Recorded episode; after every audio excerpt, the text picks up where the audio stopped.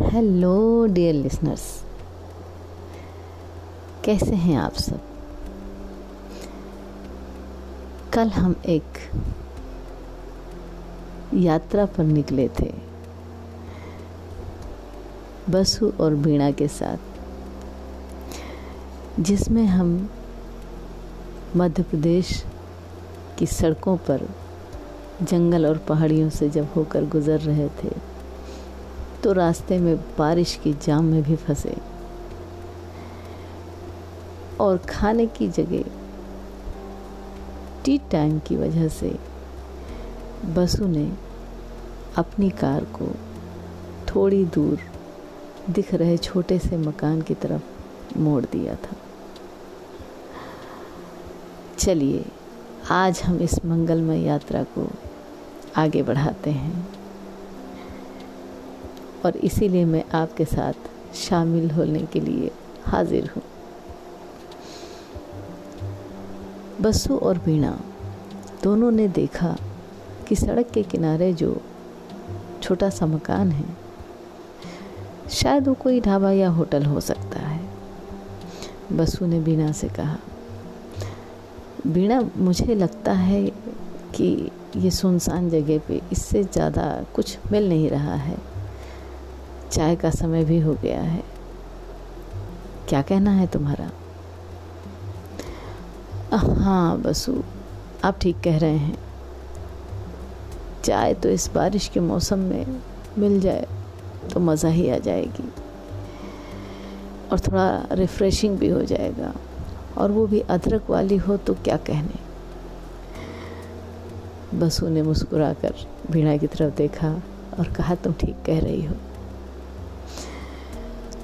थोड़ी दूर गाड़ी को किनारे लगाकर बसु ने बीणा से कहा, बीणा तुम गाड़ी में ही रहना, तुम्हारी ड्रेस गंदी ना हो जाए, मुझे नीचे पानी भरा दिख रहा है। बीणा ने कहा, अच्छा जी। आज बीणा ने बहुत ही बढ़िया लाइट पिंक कलर की वो ड्रेस पहनी थी जो बसु ने बड़े प्यार से उसे अपने मैरिज के सेकेंड एनिवर्सरी में दी थी।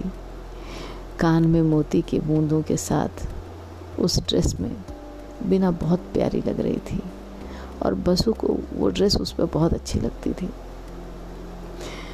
बिना ने शरारत से कहा, ओके जी, आपका हुक्म सर आँखों पर, लेकिन थोड़ा सावधान होके जाइएगा। बसु गाड़ी से उतरे, अपनी पैंट की बेल्ट को ठीक करते हुए उस छोटे से मकान की तरफ आगे बढ़े। वहाँ जाकर बसु ने देखा वहाँ पर कोई नहीं था। उन्होंने आवाज़ लगाई, अरे कोई है क्या। अंदर से एक महिला निकल कर आई। क्या चाहिए भाई, उसने पूछा। बसु ने बिना कुछ पूछे 2 पैकेट वेफर्स के तोड़ लिए और कहा, बहन 2 कप चाय बना देना और थोड़ा जल्दी, हमें दूर जाना है। और पैकेट लेकर गाड़ी में आकर बैठ गए।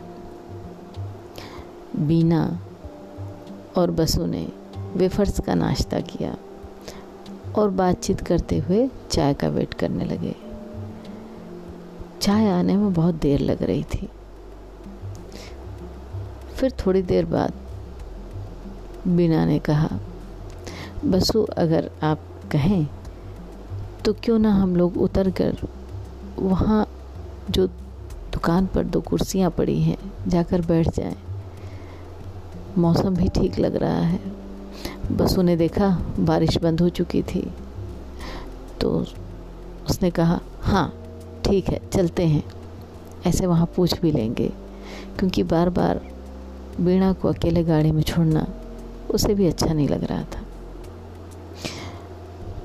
दोनों लोग अपनी कार से उतर के दुकान में रखी कुर्सियों पर बैठ गए। बसु ने फिर आवाज़ लगाई, क्या बात है भाई, चाय अभी तक बनी नहीं क्या? थोड़ी देर बाद वही महिला बाहर आई और बड़े भोलेपन से बोली, भाई तुलसी नहीं थी, बाड़े में जाकर लाई हूँ, उसी में देर हो गई, अब चाय बन रही है, बस थोड़ी देर में आपके पास पहुँच जाएगी। थोड़ी देर में एक प्लेट में 2 मैले कप में गर्मा गर्म चाय आ गई। मैला कप उसको देखकर बसु एकदम अपसेट हो गए। एक तो चाय देर से आई और मैले कप में। कुछ बोलने ही वाले थे कि वीणा ने बसु का हाथ हल्के से दबाया। ये रुकने का इशारा था। दोनों ने चुपचाप चाय के कप को उठाया और मुंह के पास ले जाते हुए उनके नॉस्ट्रिल्स में अदरक और तुलसी की खुशबू पहुंची। चाय का एक सिप लिया तो ओहो, ऐसी स्वादिष्ट और सुगंधित चाय थी कि उन्हें सारी हिचकिचाहट दूर हो गई। ऐसा लग रहा था जैसे इतनी स्वादिष्ट चाय जिंदगी में पहली बार पी रहे हैं। चाय फिनिश करके उठे तो बसु ने महिला से पूछा, कितना हुआ बहन? 20 रुपए।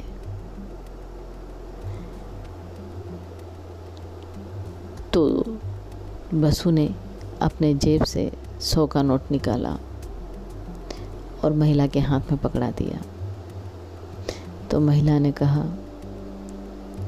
भाई अगर आप 20 का छुट्टा रखे हो तो छुट्टा दे दीजिए, छुट्टा नहीं है मेरे पास। ये कहकर उसने नोट वापस कर दिया। बसु ने कहा, हमने वेफर्स के 2 पैकेट भी लिए थे बहन,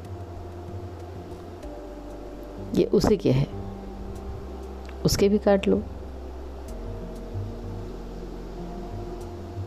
तो महिला ने जवाब दिया,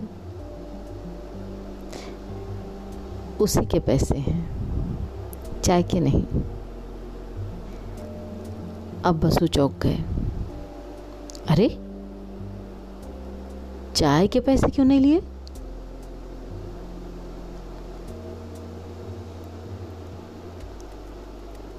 आप सोच रहे होंगे क्यों नहीं लिए, मैं भी सोच रही हूँ।